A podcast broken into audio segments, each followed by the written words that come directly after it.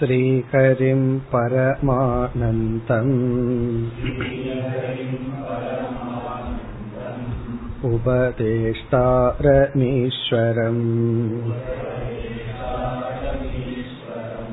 व्यापकं सर्वलोकानाम्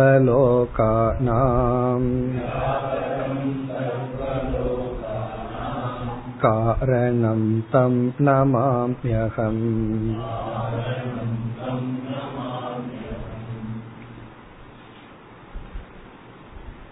ऐम्पति एटावद् श्लोकम्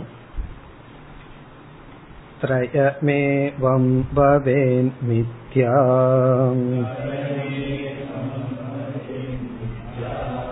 गुणत्रयविनिर्मितम्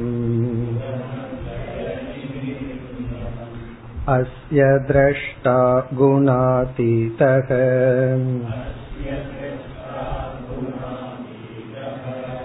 नित्यो ह्येकश्चिदात्मकः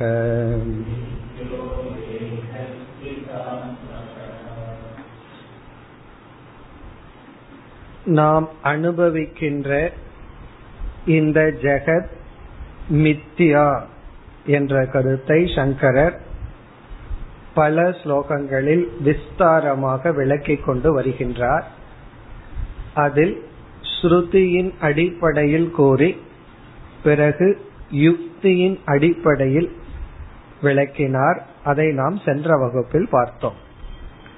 பொதுவாக ஒரு பொருள் இருக்கின்றது என்ற புத்தியானது அந்த பொருளை அனுபவிக்கும் பொழுதும் இரண்டாவதாக அது பயன்படும் பொழுதும் நமக்கு ஏற்படும். ஒரு பொருளை அனுபவித்தால் நம்மை அறியாமல் அது இருக்கின்றது என்ற புத்தி வந்துவிடும். இரண்டாவது அது பயன்படும் பொழுதும்.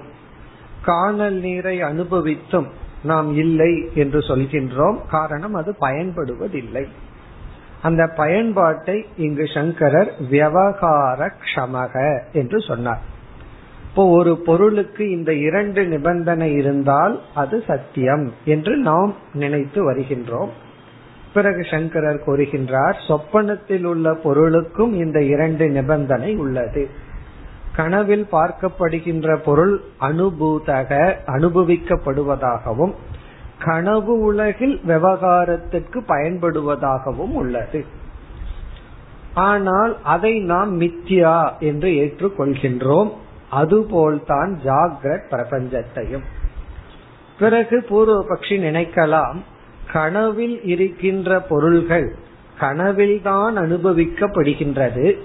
கனவில்தான் விவகார கஷமமாக உள்ளது.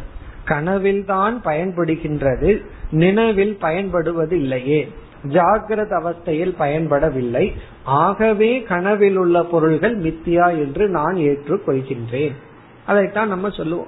கனவை போல இந்த உலகம் என்றால் கனவு கனவில் தான் பயன்படுகிறது. கனவில் தான் அனுபவிக்கப்படுகிறது. ஆகவே அது பொய். ஆனால் இது எப்படி பொய்? அதற்கு பதில் கூறினார். அதே நிபந்தனை ஜாகிரத அவஸ்தைக்கும் பொருந்துகின்றது. ஜாகிரத அவஸ்தையில் உள்ள பொருள்கள் ஜாகிரத அவஸ்தையில் மட்டும் தான் பயன்படுகின்றது. ஜாகிரத அவஸ்தையில் மட்டும் தான் அனுபவிக்கப்படுகின்றது. சொப்பன அவஸ்தையில் இவைகள் எதுவும் கிடையாது.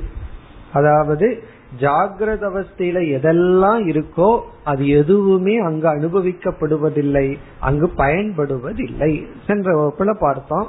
அதிகமாக உணவை உட்கொண்டு உறங்கி கனவு காண்பவன் பசியோடு இருப்பதாக காண்கின்றான்.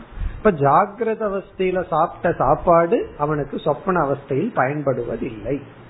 அதுபோல சொப்பன அவஸ்தையில் இருப்பது அந்த அவஸ்தைக்கு மட்டும் பயன்பட்டு மற்ற அவஸ்தைக்கு பயன்படாது இருக்கும் பொழுது மித்தியா என்றால் ஜாகிரத அவஸ்தையும் மித்தியாதான் என்று யுக்தி பூர்வமாக கூறி பிறகு கூறுகின்றார் ஏவம் திரயம் மித்யா பவேத். ஏவம். இவ்விதம் நாம் யுக்தி பூர்வமாக யோசிக்கும் பொழுது திரயம்.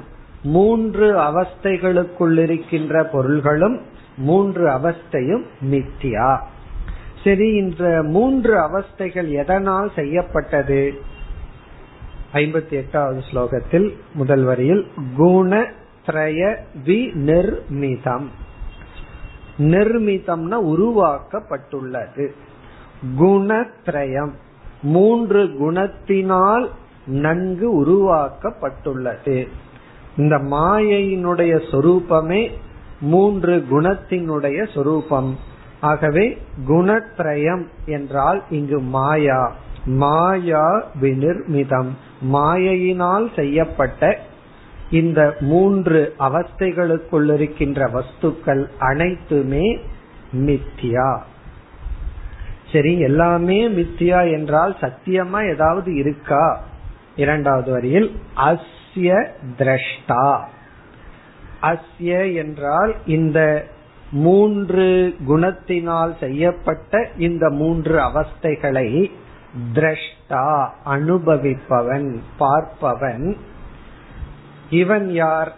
இவனும் மூன்று குணத்தினால் செய்யப்பட்டவனா என்றால் குணாதீதக. இந்த மூன்று குணத்துக்கு அப்பாற்பட்டவன். மூன்று குணத்தினால் செய்யப்பட்டவன் அல்ல. இவனிடத்துல சத்துவம் ரஜஸ் தமஸ் என்ற குணம் இல்லை. யாருக்கு? திரஷ்டா. இதை அனுபவிப்பவனுக்கு. பிறகு மூன்று அவஸ்தைகளை சென்ற ஸ்லோகத்துல காட்டினார். ஒரு அவஸ்தை இனி ஒரு அவஸ்தையில கிடையாது. அதாவது ஒரு அவஸ்தையில மற்ற இரண்டு அவஸ்தைகள் இல்லை என்று மூன்று அவஸ்தையும் காட்டினார். இதிலிருந்து அவர் என்ன செய்தார்? எந்த அவஸ்தையில் உள்ள பொருள்களும் நிலையானது அல்லன்னு காட்டினார். ஜாகிரத அவஸ்தையில் இருக்கிற பொருள் ஜாகிரத அவஸ்தையில தான் இருக்கு. அதுவுமே நிலையா இல்லை. இந்த அவஸ்தையில சம்பாதிச்ச பணம் இந்த அவஸ்தையில இருக்கான்னா கொஞ்ச நாள்ல இருப்பதில்லை. இந்த அவஸ்தையிலேயே ஒரு காலத்துல இருக்கு ஒரு காலத்துல இல்ல. பிறகு சொப்பனத்துக்கு போனோம்னா உடனடியாக அனைத்தும் கிடையாது. சுசுப்தியில மீண்டும் முழுமையாக கிடையாது. அப்படி அனித்தியத்துவத்தை காட்டினார்.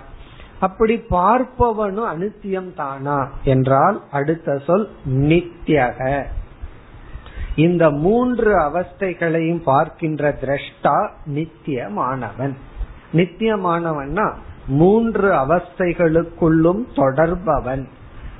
கனவு அவஸ்தையில் இருந்த அதே திரஷ்டாதான் ஜாகிரத அவஸ்தையில் இருக்கான். ஜாகிரத அவஸ்தையில் இருக்கிற அதே திரஷ்டாதான் ஆழ்ந்த உறக்கத்திற்கும் சென்றுள்ளான். ஆகவே மூன்று அவஸ்தைகளிலும் தொடர்ந்து இருப்பவன் திரஷ்டா. அது எப்படி தொடர்ந்து இருப்பவன் நீங்க சொல்ல முடியுதுன்னா மூன்று அவஸ்தைகளையும் நம்மால ரீகலெக்ட் பண்ண முடியுது. நான் தான் தூங்கினேன்னு சொல்றோம். நான் தான் விழித்திருந்தேன். நான் தான் கனவு கண்டேன். அப்படின்னு நம்மால சொல்ல முடியுது. அதுல இருந்து என்ன? ஒரு ஆள் வந்து தொடர்ந்து உள்ள இருந்துள்ளான். இப்ப அந்த திரஷ்டா நித்தியமானவன். குணாதீதன். இனி அடுத்த கேள்வி இந்த மாதிரி எத்தனை திரஷ்டா உள்ள இருக்கான் எத்தனை ஆட்கள் உள்ள இருக்கான் அப்படின்னா ஏகக. ஒரே ஒரு ஆள் தான் அல்லது எனக்குள்ள ஒரு ஆளு உனக்குள்ள ஒரு ஆள்னு எத்தனை ஜீவனோ அத்தனை திரஷ்டாக்கள் இருக்கின்றார்களான்னா அதுவும் கிடையாது. ஏககங்கிறது மூன்று அவஸ்தைகளுக்குள்ளேயும் ஏகக. பிறகு உலகத்தில் உள்ள அனைத்து ஜீவராசிகளுக்குள் இருக்கின்ற திரஷ்டாவும் ஒருவன் தான் ஏகக ஒரே ஒரு திரஷ்டா. பிறகு அவஸ்தையில அனுபவிக்கப்பட்ட பொருள்கள் எல்லாமே ஜடமா இருக்கு. கனவுல நம்ம எதையெல்லாம் பார்க்கிறோமோ அனைத்தும் ஜடம்தான். அப்படி வந்து இவன் யார்? கடைசி சொல் சிதாத்மக சைத்தன்ய சொரூபமானவன். சித்துனா இங்க சைத்தன்யம் ஆத்ம ககன அர்த்தம் சைத்தன்யம் என்ற தன்மை உடையவன். சிதாத்மக சைத்தன்ய சொரூபமானவன். இப்ப சைத்தன்ய சொரூபமான ஒன்றாக இருக்கின்ற என்றும் உள்ள குணங்களை கடந்தவன் திரஷ்டா. இப்ப இந்த ஸ்லோகத்தில் என்ன செய்துள்ளார்? ஜெகத் மித்யா அப்படிங்கறத முதல் வரியில சொல்லி ஆத்மா அல்லது பிரம்ம சத்தியம் அப்படிங்கறத இரண்டாவது வரியில கூறிவிட்டார். ஏன்னா இதுவரைக்கும் நம்ம பார்த்தோம்னா ஜெகத் மித்யாவே பேசிக்கொண்டு வந்தார். இந்த சத்தியத்தை நம்ம மறந்துருவோமோ அப்படின்னு சொல்லி உடனே இத பார்க்கின்ற பொய்யை பார்ப்பவன் உண்மை ஆனவன். இந்த பொய்ங்கிறது ஒன்று. ஆனா அந்த பொய்ய பார்க்கிற ஒருத்தன் இருக்கானே அவன் ஒருவன் தான் உண்மையானவன் அவன் வந்து பொய்யில் இருக்கிற குணத்தை கடந்திருப்பவன். பிறகு ஒன்றாக இருப்பவன் அறிவு சொரூபமாக இருப்பவன். இப்படி சொன்ன உடனே ஜெகத்தை விட்டுட்டு நம்ம மனசுல உடனே ஜீவன் வந்து விடுவான். இப்ப எத்தனை ஜீவர்களுக்குள்ள வேற்றுமை உள்ளது? இப்ப ஜீவத்துவம் அப்படின்னு ஒண்ணு இருக்கே என்றால் அடுத்த இரண்டு ஸ்லோகத்தில் என்ன செய்கின்றார்? ஜீவத்துவத்தினுடைய மித்தியாத்துவத்தை உதாகரணம் மூலமாக கூறுகின்றார். ஜீவத்துவம் ஏற்கனவே ஒரு ஸ்லோகத்துல சொன்னார். நம்ம வந்து தனித்தன்மையாக நம்மை உணர்தல் வேறாக உணர்தல் இந்த டோட்டல் இருந்து விலகி உணர்தல் அந்த ஒரு இண்டிவிஜுவாலிட்டி தனித்தன்மை அல்லது சம்சாரித்துவம் அது வந்து பொய் என்று குறிப்பிடுகின்றார் இனி அடுத்த ஸ்லோகம் ஐம்பத்தி ஒன்பது यद्वत्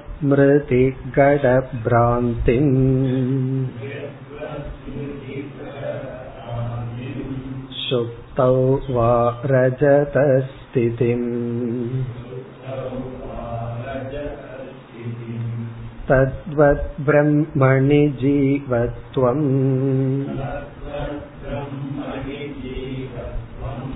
वीक्षमानेन पश्यति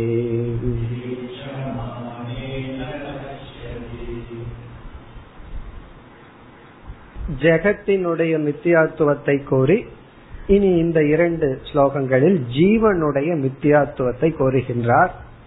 இந்த ஜீவ மித்தியாத்துவம்ங்கிறத கவனமாக நாம் புரிந்து கொள்ள வேண்டும். பல இடத்துல என்ன சொல்லுவோம்?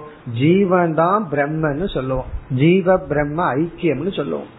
அப்படின்னா ஜீவன் மித்தியா அப்படின்னா ஜீவனும் பிரம்மனும் ஒண்ணுன்னா பிரம்மனும் மித்தியா ஆயிரும்.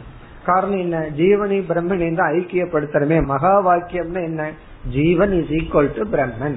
இங்க என்ன சொல்ற ஜீவன் இஸ் ஈக்வல் டு மித்தியான்னு சொல்ற அப்ப பிரம்மனும் மித்யாவா என்றால் இந்த ஜீவன் மட்டும்தான் அந்த ரெண்டும் கெட்டான்னு சொல்ற ரெண்டும் கெட்டான்னு என்ன? எப்படி வேணாலும் அவனை பார்க்கலாம். ஜெகத் வந்து ரெண்டு கெட்டான்ல ஒரே ஒரு கெட்டான் தான். அது வந்து நித்தியா தான் பிரம்மனும் ஒரே ஒரு ஆள் அது என்னைக்கு சத்தியம்தான். இந்த ஜீவனை மட்டும் சாஸ்திரத்துல இரண்டு விதத்துல பார்ப்பார்கள். ஒன்று உபாதியினுடைய அடிப்படையில பார்த்தா அவன் மித்தியா அந்த உபாதிக்கு அதிஷ்டானத்தினுடைய அடிப்படையில பார்த்தா அவன் சத்தியம். காரணம் அந்த ஜீவனிடம் வந்து அந்த சிதாபாசன் ஒன்னு உருவாக்கி அது வந்து பிரம்மத்தோட நேரடியா ஐக்கியப்படுத்துற மாதிரி இருக்கு. உண்மையிலேயே சொன்னா ஜெகத்தையும் ஐக்கியப்படுத்தலாம். இந்த டேபிளும் பிரம்மனும் ஐக்கியம்னு சொல்லலாம். ஏன்னா டேபிள் இருக்கிற சத்தா பிரம்மன் இருக்கிற சத்தா ஒண்ணுதான்னு சொல்லி சொல்லலாம். ஆனா பொதுவா ஜெகத்துன்னு வரும்போது அது மித்தியான்னு உடனே சொல்லிட்டு ஜீவன் வரும்போது அங்க ரெண்டு ஸ்டாண்ட் இருக்கு.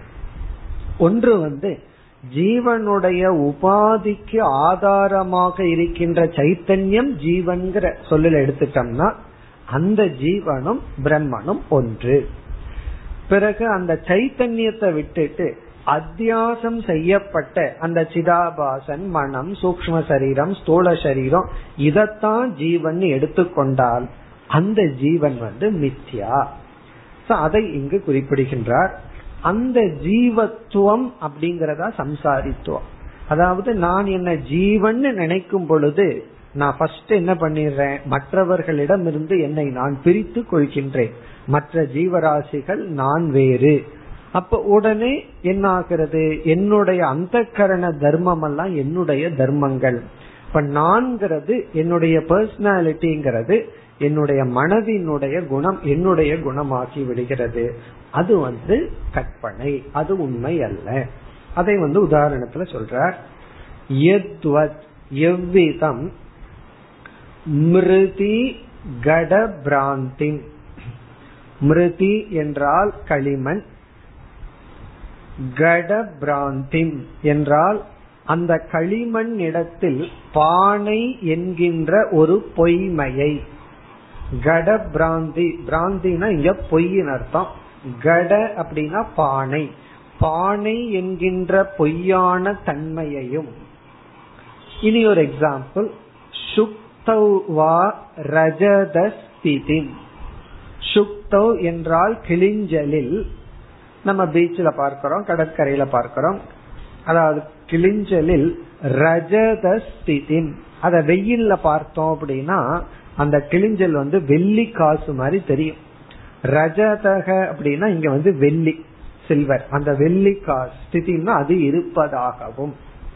அதாவது கிளிஞ்சல்ல வந்து வெள்ளி இருப்பதாகவும் பானையில வந்து அதாவது களிமண்ல வந்து பானை இருப்பதாகவும்.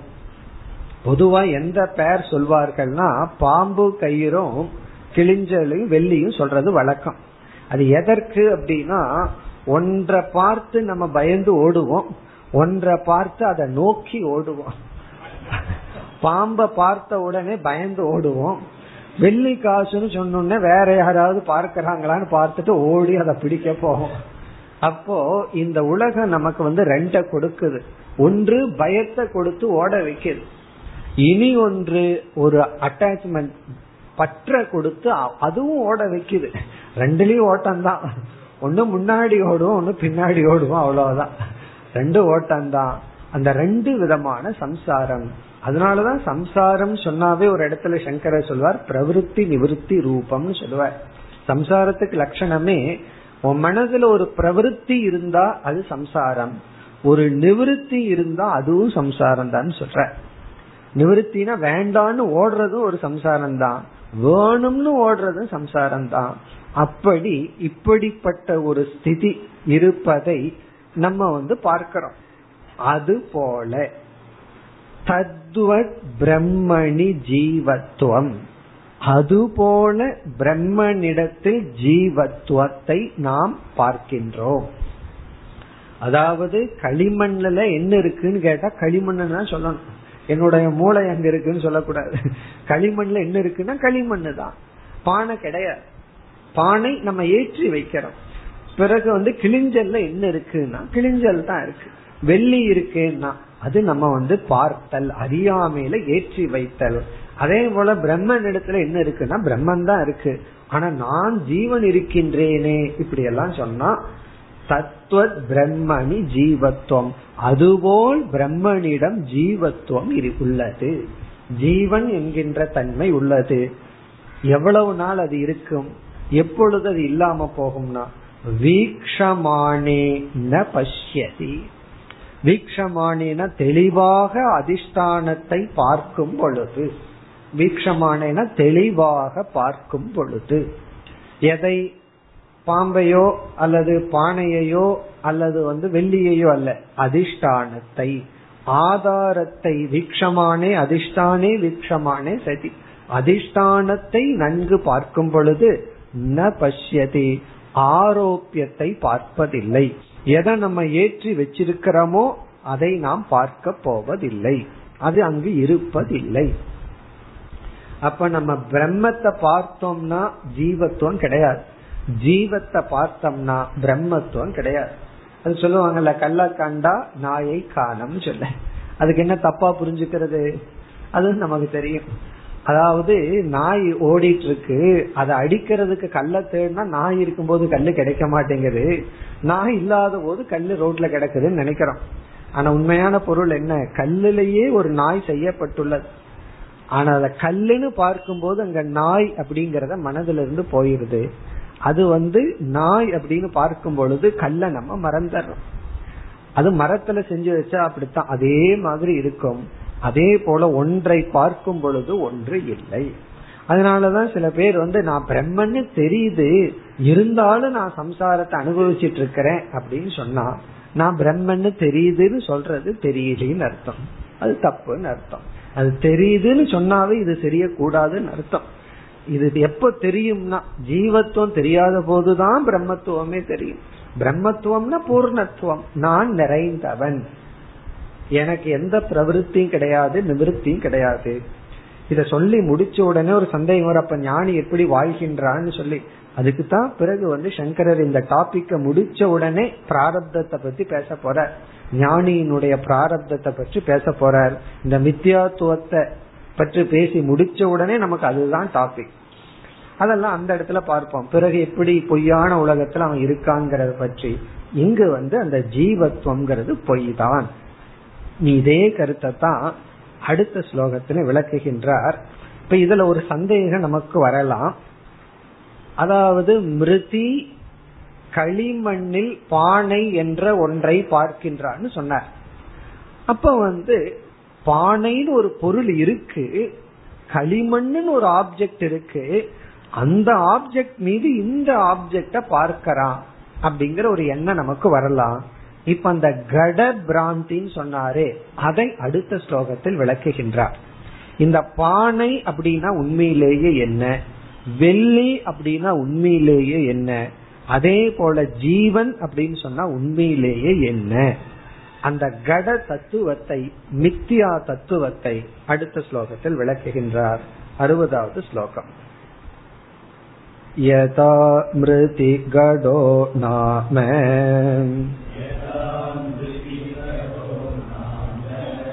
कणके कुण्टलाभिता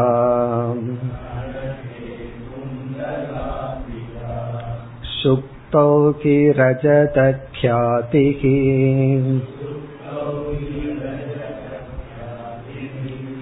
जीवशब्दस्तथा परे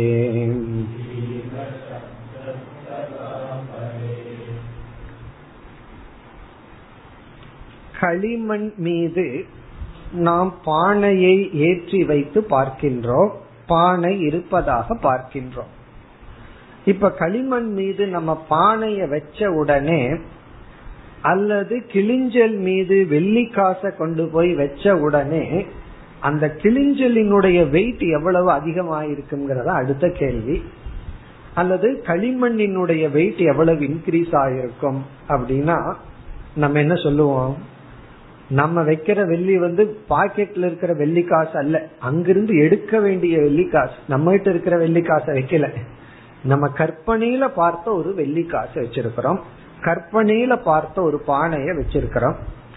சோ அந்த பானை வைக்கும் பொழுது களிமண்ணுக்கு எவ்வளவு வெயிட் ஏறி இருக்கும் அப்படின்னா இங்க சொல்ற அந்த பானை அப்படிங்கிறது ஒரு வஸ்து அல்ல அது வெறும் பெயர் தான் வெறும் நாமந்தான். அதே போல வந்து நாம ஒன்றை ஏற்றி வைக்கின்றோம் அப்படின்னா ஏற்றி வைக்கப்பட்ட பொருள் அதை வேற வழி இல்லாம வஸ்துன்னு சொல்றோம். ஆனா உண்மையிலேயே அது வெறும் சப்தம்தான். சப்தத்துக்கு நாமத்துக்கு வெயிட்டே கிடையாது. அப்படின்னு என்ன? அது ஒரு வஸ்து அல்ல. அப்படின்னு சொல்லி மித்யா அப்படிங்கறது வெறும் நாம ரூபம். அத கூறுகின்றார். யதா மிருதி கடோ நாம.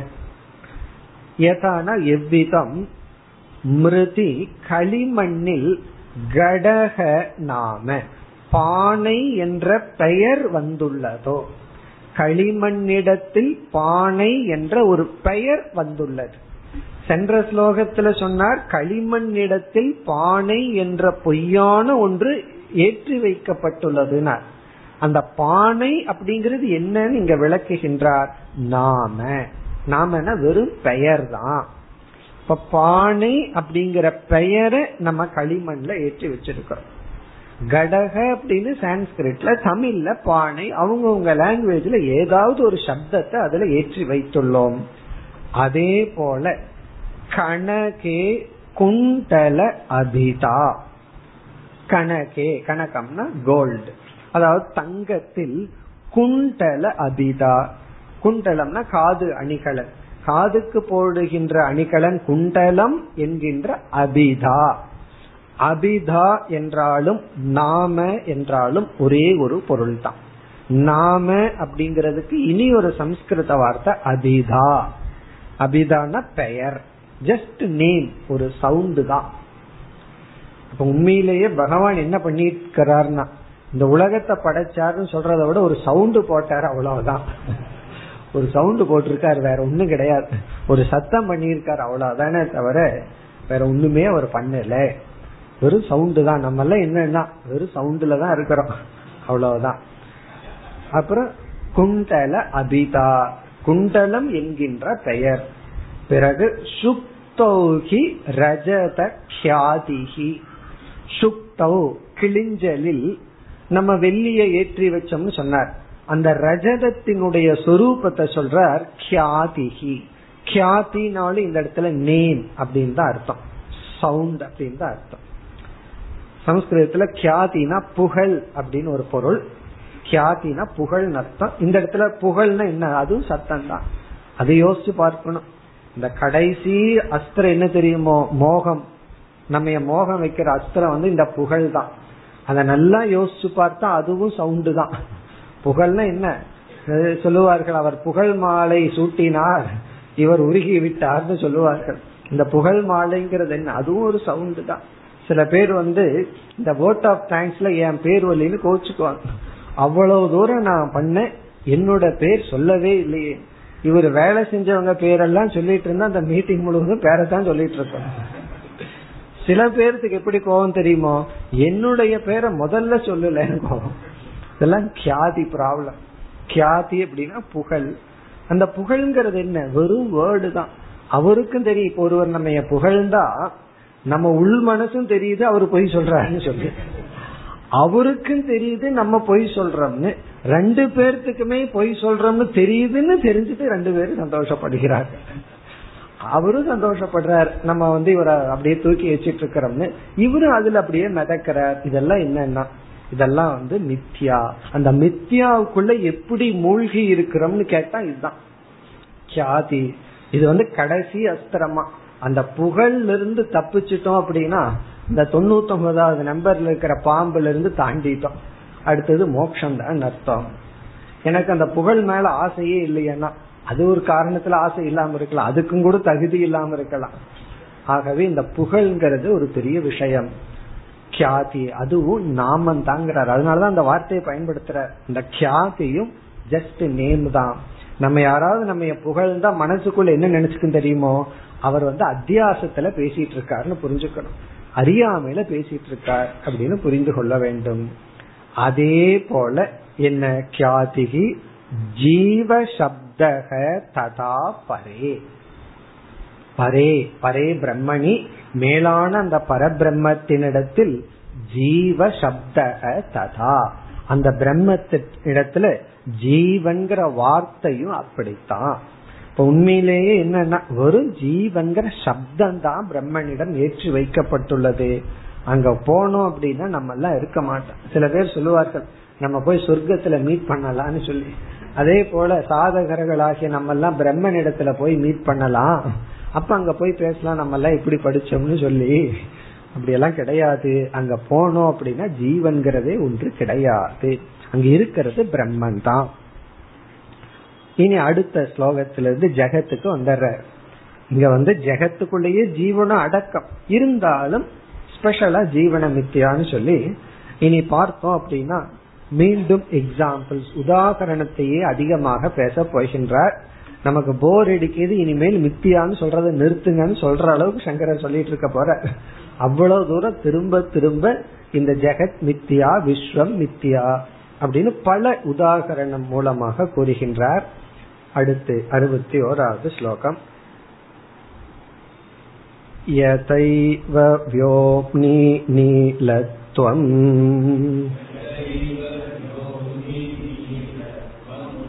यथा नीरं मरुस्थले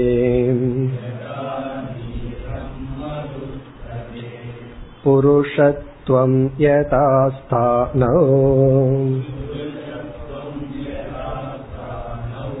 तद्वद्विश्वं चिदात्मनि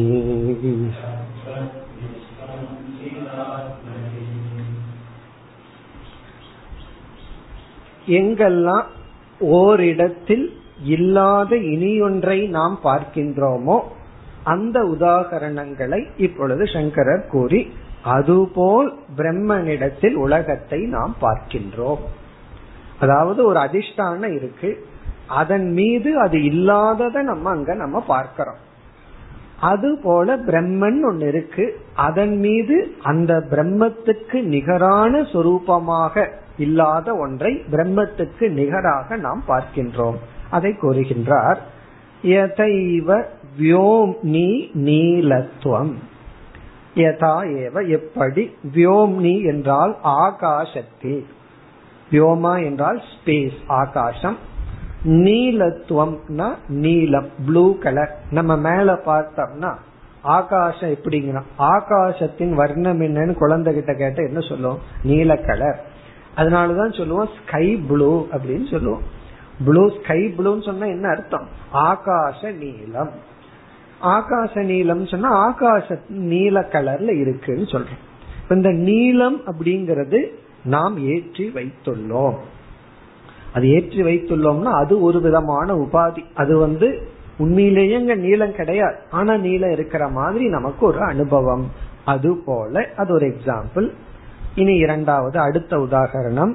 யதா நீரம் மறுஸ்தலே.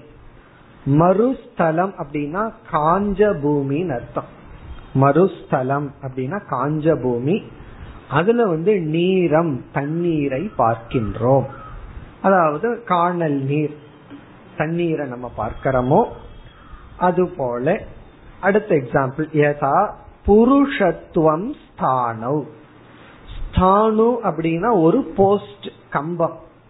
அத மாலை நேரத்துல நம்ம பார்க்கிறோம். அது சில கிராமத்துக்கு வந்து அப்படி எப்படி போட்டிருக்கும்னா ஒரு போஸ்ட் போட்டு அதுல இந்த பக்கம் போனா இந்த கிராமம் அந்த பக்கம் போனா அந்த கிராமம்னு எழுதி இருக்கும் இந்த பசங்க அது மேல தொங்கிட்டு தான் விளையாடுவார்கள். இந்த கிராமத்து பசங்க. அதனால அந்த போஸ்ட் கொஞ்ச நாள்ல அது ஏதாவது ஒரு டைரக்ஷன்ல மாறி இருக்கும். கை மேல இப்படி ஒரு கை கீழையா இருக்கும். நம்ம சாயந்தரம் வேலையில போகும் பொழுது அங்க ஒரு ஆள் இருந்துட்டு இருக்கிற மாதிரி இருக்கும். அந்த போஸ்ட பாக்குறதுக்கு பொதுவா அங்க ஒருத்தர் இருந்துட்டு இப்படி கை காட்டிட்டு இருக்கிற மாதிரி இருக்கும். அதுதான் புருஷத்துவம். ஸ்தானவ் அப்படின்னா ஜடமான ஒரு ஸ்தானுவிடம் ஏதோ ஒரு புருஷன் இருக்கிறது போல ஒரு பிராந்தி. அந்த ஊருக்கு புதுசா போறவரா இருந்தா அவருக்கு பழைய ஆளுக்கு தெரியும். இது போஸ்ட் தான். அந்த புது ஆள் வந்து அதை பார்த்து மனிதன் பயந்து கொள்வார். அது போல தத்வத். அதுபோல விஸ்வம் சிதாத்மணி சித் சுரூபமான ஆத்மாவிடத்தில் விஸ்வம் இந்த அகில உலகமும் ஏற்றி வைக்கப்பட்டுள்ளது. சிதாத்மணினா இங்க சித் சுரூபமான பிரம்மனிடமிருந்து வேறாக இல்லாத ஆத்மாவிடத்தில் இந்த உலகமானது. அப்படின்னா நான் ஆத்மா அப்படின்னா என்ன அர்த்தம்? இந்த உலகமே என்னிடத்தில் ஏற்றி வைக்கப்பட்டுள்ளது. இந்த உலகத்தையே நான் தான் தாங்கிக் கொண்டு இருக்கின்றேன் ஆனா சம்சாரியான என்ன எதுனா? யாருமே என்ன தாங்க மாட்டேங்கிறாங்கிறதான எண்ணம். யாருமே என்ன கண்டுக்கிறது இல்லை யாருமே என்ன தாங்குவதில்லை. ஆனா உண்மை என்னன்னா நான் தான் இந்த உலகத்தை தாங்கிக் கொண்டு இருக்கின்றேன் இந்த உலகமே என் மீது ஏற்றி வைக்கப்பட்டுள்ளது. அதாவது பிரெயின் வாஷ் பண்ற மாதிரி பண்ண போறாரு இனிமேல் நம்ம. கடைசியில வந்து இது உண்மையா அல்லது பொய்யா அப்படிங்கிற சந்தேகம் வர்ற அளவுக்கு சங்கரர் வந்து திரும்ப திரும்ப கூறுகின்றார் இனியும் அடுத்த ஸ்லோகத்துல இதே விஸ்வம் பிரம்மத்திடம் ஏற்றி வைக்கப்பட்டுள்ளதுங்கிறதுக்கு வேறு சில உதாகரணங்கள் அறுபத்தி இரண்டாவது ஸ்லோகம் यतैव शून्ये वेतालः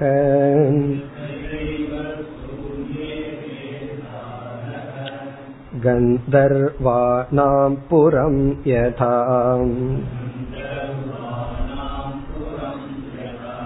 यथाकाशे द्विचन्द्रत्वम्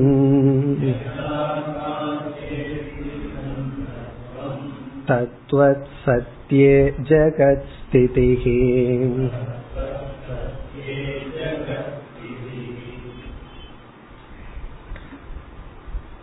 மீண்டும் உதாகரணம். அப்படி உதாகரணங்களை கூறி சத்தியமான பிரம்மனிடத்தில் பொய்யான ஜெகத் இவ்விதம் ஏற்றி வைக்கப்பட்டுள்ளது. இங்க எக்ஸாம்பிள் வந்து யதா ஏத யதா எவ்விதம் சூன்யே வேதாளக. வேதாளம் அப்படின்னா நமக்கு தெரியும். கதையெல்லாம் படிச்சிருப்போம். வேதாளம்னா ஒரு உதுவிதமான பேயோ பிசாசோ. இந்த பேய் பிசாஸ்லயே எத்தனையோ விதம் இருக்கு. அதுல ஒரு விதமான பேய வந்து வேதாளம்னு சொல்லுவார்கள். இந்த வேதாளம் முருங்க மரத்துல ஏறுறதுன்னு சொல்லுவாங்க தெரியுமோ? அதனால சில பேர் முருங்க மரத்தை பார்த்தா பயந்துக்குவாங்க. வேதாளம் இருக்குமோன்னு சொல்லி. அந்த ஒரு எக்ஸாம்பிள் கொடுத்து வேதாளம். இந்த வேதாளத்தை சில பேர் பார்க்கிறார்களாம். எங்குனா? சூன்யே. சூன்யமான இடத்தில் வேதாளத்தை பார்ப்பதை போல. இங்க சூன்யம் அப்படின்னா நிர்ஜன தேசே. சூன்யம்னா ஜனங்கள் நடமாடாத இடத்துல. யாருமே நடமாடாத இடத்துக்கு நம்ம போனோம் அப்படின்னா அங்க நம்ம வேதாளத்தை பாக்கிறோமா காரணம் என்ன அப்படின்னா பயம். வேதாள வெளியே கிடையாது உள்ள இருக்கு. நமக்குள்ள இருக்கிற வேதாளம் தான் அப்படியே வெளியே யாருமே இல்லாத போது வெளிப்படுகிறது. அதனுடைய அர்த்தம் என்னன்னா யாரும் இல்லாத இடத்துல யாரோ ஒரு பேயோ பிசாசோ வர்ற மாதிரி. அந்த பேய் பிசாசுங்கிறது அது இருக்கா இல்லையாங்கிறது வேற சில பேர்த்திட்ட இருக்குன்னு சொல்லிட்டு அன்னைக்கு நைட்ல இருந்து தூங்க மாட்டார்கள்.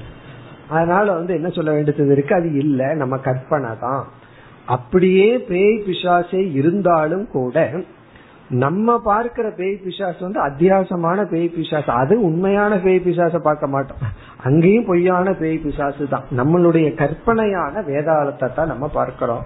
காரணம் என்னன்னா அந்த வேதாளத்தை பார்க்கறதுக்கும் கூட கொஞ்சம் தகுதி வேணும்.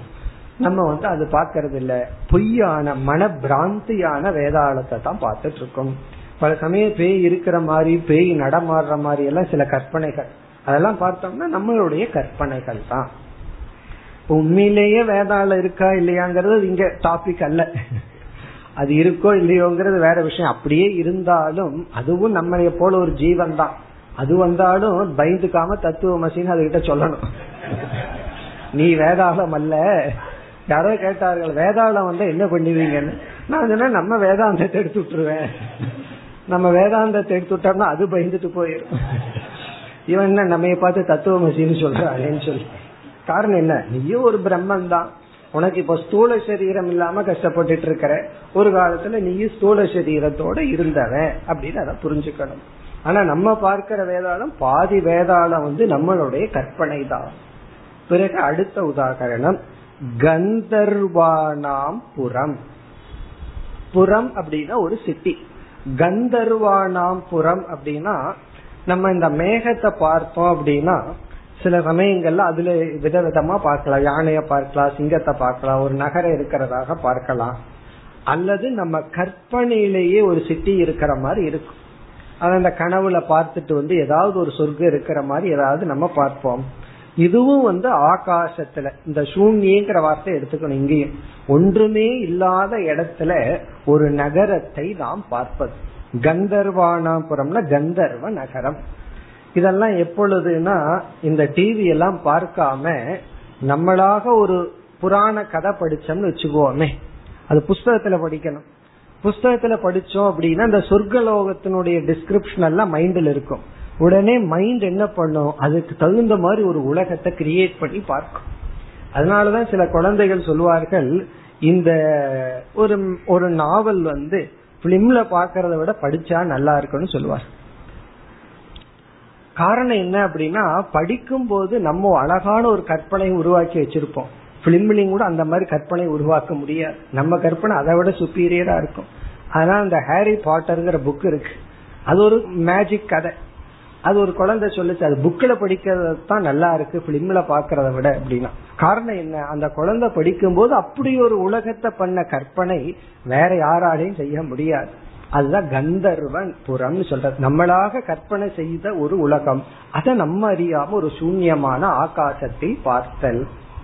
இனி அடுத்தது யதாகாசே துவிச்சந்திரத்துவம் ஆகாசத்துல இரண்டு சந்திரனை பார்த்தல். அது கண்ணு கோளாறுனால. அங்க இருக்கிறது ஒரு சந்திரன். அங்க வந்து ரெண்டு சந்திரன் இருக்கிற மாதிரி பார்த்தல். தத்துவ சத்தியே ஜெகத் ஸ்திதிகி அதுபோல இங்க பிரம்மன் சொல்லிக் கொண்டு இருந்தவர் இந்த இடத்துல சங்கரர் சத்தியே.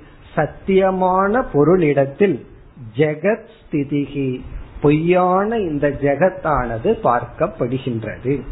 ஜெகத்தினுடைய ஸ்திதி ஜெகத்தினுடைய இருப்பே சத்தியமான ஒன்றின் இடத்தில். பொய் ஒண்ணு இருக்குன்னு சொன்னாவே கண்டிப்பா உண்மை இருக்குன்னு அர்த்தம். காரணம் என்ன தெரியுமோ? உண்மைன்னு ஒண்ணு இல்லாம பொய்யே இருக்காது. ஒருவனுக்கு உண்மை தெரியாம பொய் பேச முடியுமோ?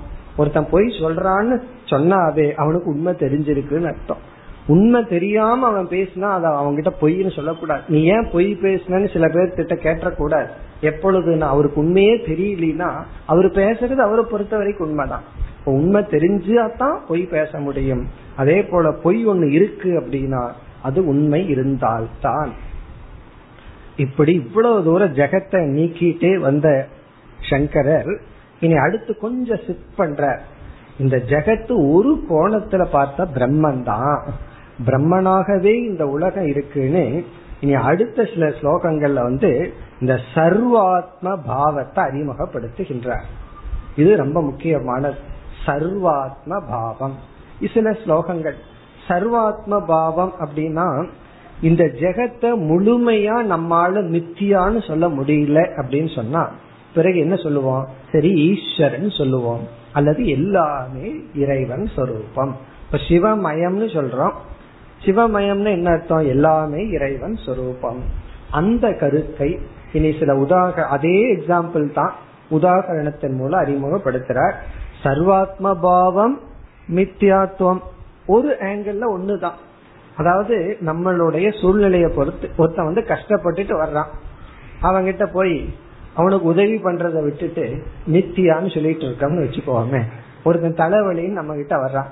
தலை மித்தியா வழி மித்தியா அப்படின்னு சொன்னா அவன் என்ன கேட்பான்? புத்திசாலியா இருந்தா? சரி எனக்கு மித்தியா மாத்திரை கொடுங்க கேட்பான். அப்போ நம்ம என்ன பண்ணணும்? அந்த இடத்துல கருணை அப்படிங்கிற உணர்வை எடுத்துக்கணும். எல்லாமே மித்தியாவா இருந்தாலும் ஒருத்தன் கஷ்டப்படும் போது அங்க போய் மித்தியான்னு எல்லாம் சொல்லாம அந்த கஷ்டத்தை ஐடென்டிஃபை பண்ணி அதை நீக்கிறதுக்கு என்ன பண்ணணுமோ அதை பண்ணணும். அப்படி இந்த உலகத்தை வந்து இறைவன் சொரூபமா பார்க்கணும் அது சம்பந்தமா உதாகரணத்தை இப்ப ஆரம்பிக்கிறார் இனி வருகின்ற ஸ்லோகத்துல சர்வாத்ம பாவத்தை பற்றி பேச ஆரம்பிக்கின்றார் அறுபத்தி மூன்றாவது ஸ்லோகம் यथा तरङ्गकल्लोलैः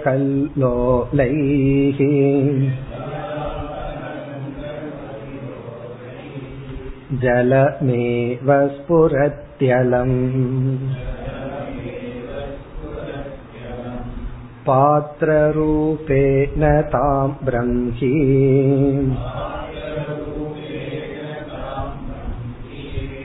ब्रह्माण्डौ गौस्ततात्मता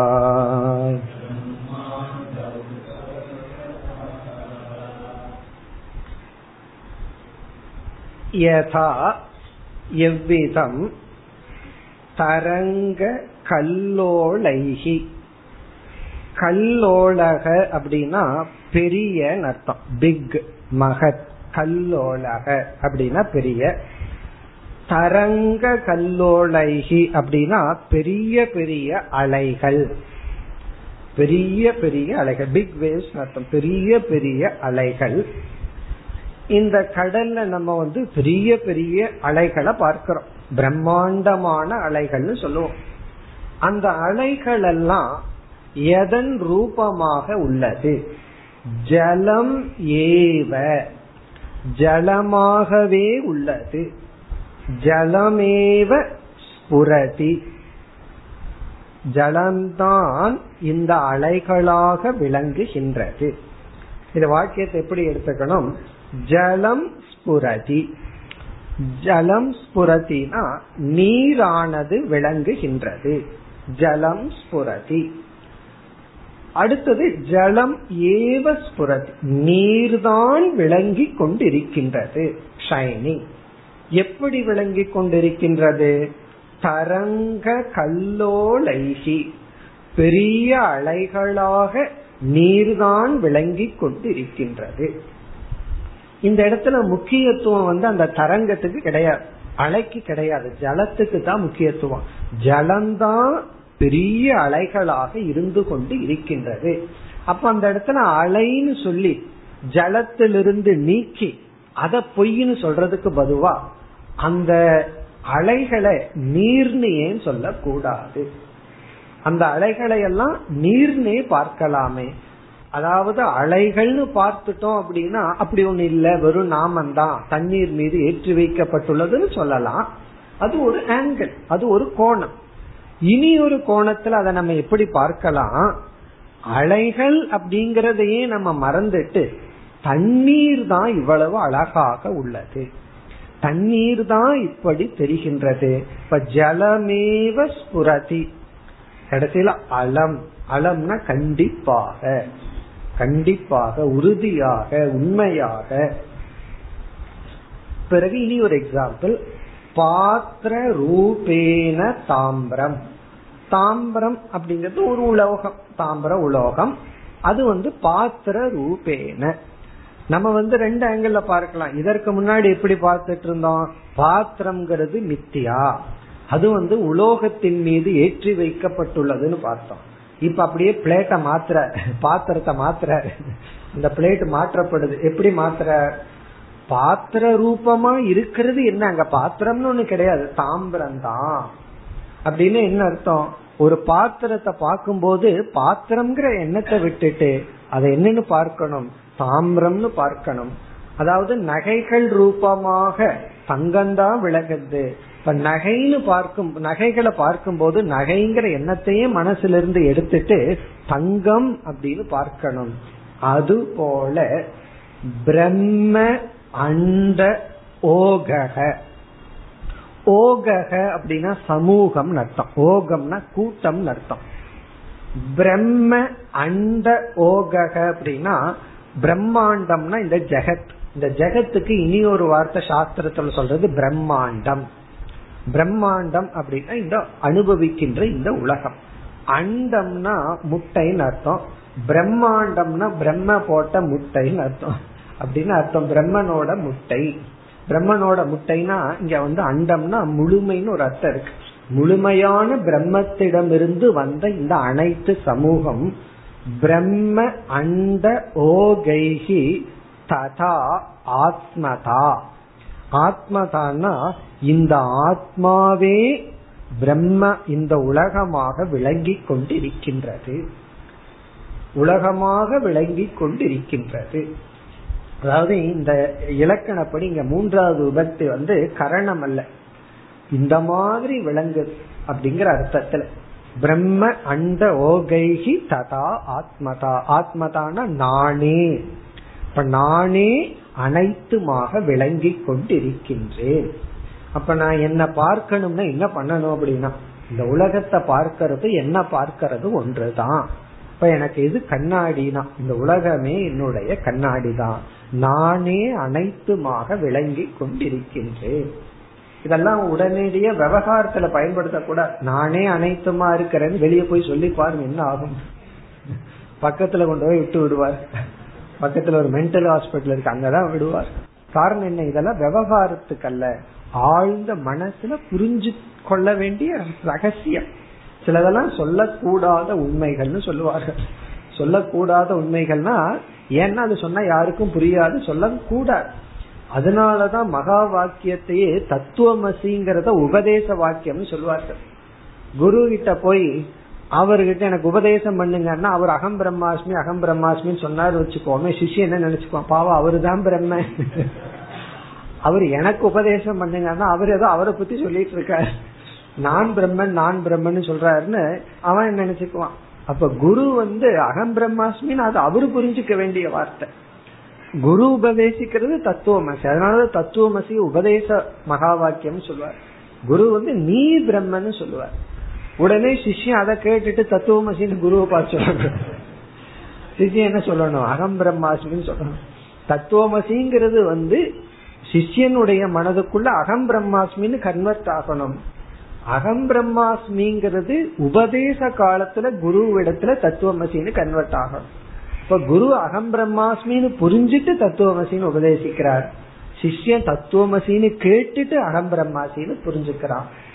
அப்படி அது அனுபூதி வாக்கியம் உபதேச வாக்கியம்னு நம்ம எல்லாம் பிரிச்சு படிச்சிருக்கோம். உபதேச வாக்கியம்னா குரு உபதேசிக்கும் போது தத்துவமசிங்கிறார். சிஷ்யம் புரிஞ்சுக்கும் போது அகம் பிரம்மாஸ்மின்னு புரிஞ்சுக்கிறான். அதே போலதான் இந்த சர்வாத்ம பாவம். சர்வாத்ம பாவம்ங்கிறது ஆழ்ந்த மனதுல எல்லாத்தையும் நம்மளாக புரிந்து கொள்ள வேண்டும். அதெல்லாம் பகவான் கீதையில ஆறாவது அத்தியாயத்துல ரொம்ப அழகா சொல்லியிருக்கார். ஆத்ம உபமேன. சமம் பசியதி யோர்ஜுன சுகம் வா எதிவா துக்கம் சொன்னார். தன்னையே உவமையாக கொண்டு எல்லா ஜீவராசிகளையும் பார்க்க வேண்டும். தனக்கு ஒரு உகந்தது அல்லனா மற்றவர்களுக்கு உகந்ததல்ல. தனக்கு எது இஷ்டமோ அதுவே அனைவருக்கும் இஷ்டம். இது வந்து சர்வாத்ம பாவத்தினுடைய விளைவு. இப்ப அதைத்தான் ஒரு சில ஸ்லோகத்துல கூறி பிறகு வந்து மீண்டும் மித்தியாங்கிறதுக்கு வந்துடுவார். அப்படி சொன்ன உடனே உலகத்து மீது அட்டாச்மெண்ட் வந்துடும்.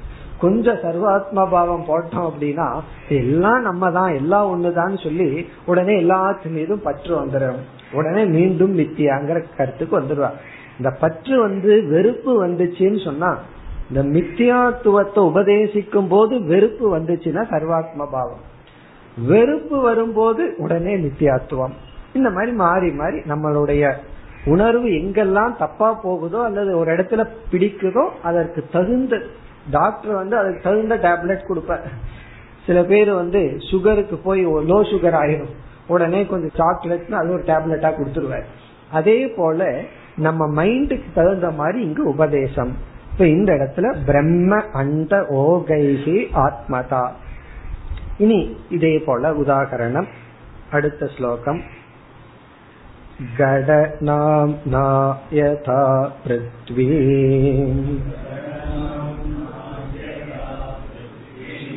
पडनाम्ना हि तन्तवः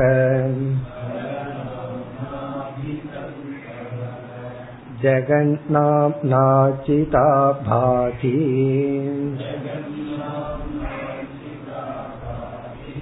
ज्ञेयं तत्तदभावतः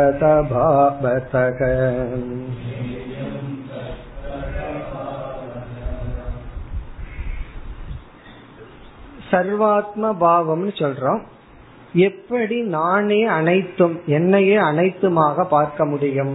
அப்படின்னா கட நாம்னா யதா பிருத்வி. யதா எவ்விதம்? பிருத்வி பிருத்வினா பூமி இந்த இடத்துல களிமண் அர்த்தம். கட நாம்னா அது வந்து பானைங்கிற பெயர்ல தான் அது இருக்கு. வெறும் பெயர் தான் வேறுபாடு.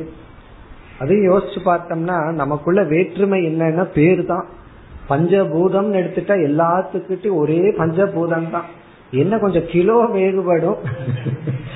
ஒருத்தருக்கு ஒருத்தர்கிட்ட பஞ்சபூதத்தினுடைய காம்பினேஷன் எண்பது இருக்கும். ஒருத்தர்கிட்ட நாற்பது இருக்கும் ஒருத்தர்கிட்ட பத்து இருக்கும் அவ்வளவுதான். ஒருத்தர்கிட்ட நூத்தி இருபது இருக்கும் அவ்வளவுதான். வேற்றுமை வந்து கிலோலயே தவிர அதுக்கப்புறம் பேர் ஒவ்வொருத்தருக்கும் ஒவ்வொரு பேர்ல வேற்றுமையே தவிர இருக்கிறது என்னன்னா அந்த பஞ்சபூதம் தான் அதே போல கட நாம்னா பிருத்திவி பிருத்திவினா களிமண். அது வந்து பானைங்கிற பேர்ல இருக்கு அவ்வளவுதான். ஆனா இருக்கிறது என்னன்னா பிருத்திவி தான் அதே போல பட நாம் நாகி தந்தவக. தந்து அப்படின்னா நூல்.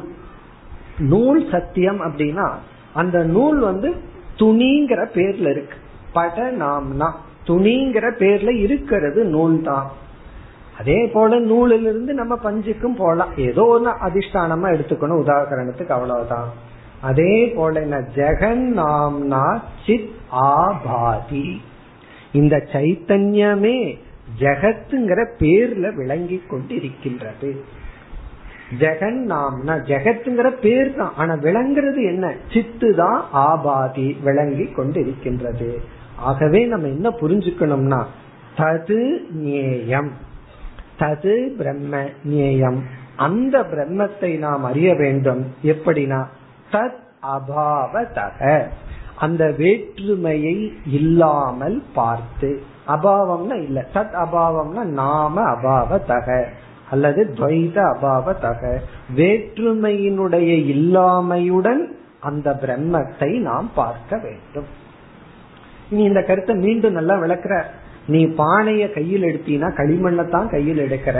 ஆகவே இந்த உலகத்தோடு நீ ஸ்பர்ஷம் வைக்கும் போது பிரம்மத்தோடு தான் ஸ்பர்ஷம் வைக்கின்றாய் என்று அடுத்த ஸ்லோகத்தில் இந்த சர்வாத்ம பாவத்தை மேலும் பலப்படுத்தி கோருகின்றார்.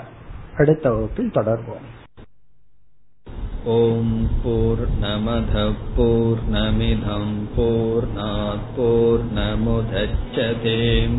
पूर्णस्य पूर्णमादाय पूर्णमेवावशिष्यते ॐ शान्ति शान्ति शान्तिः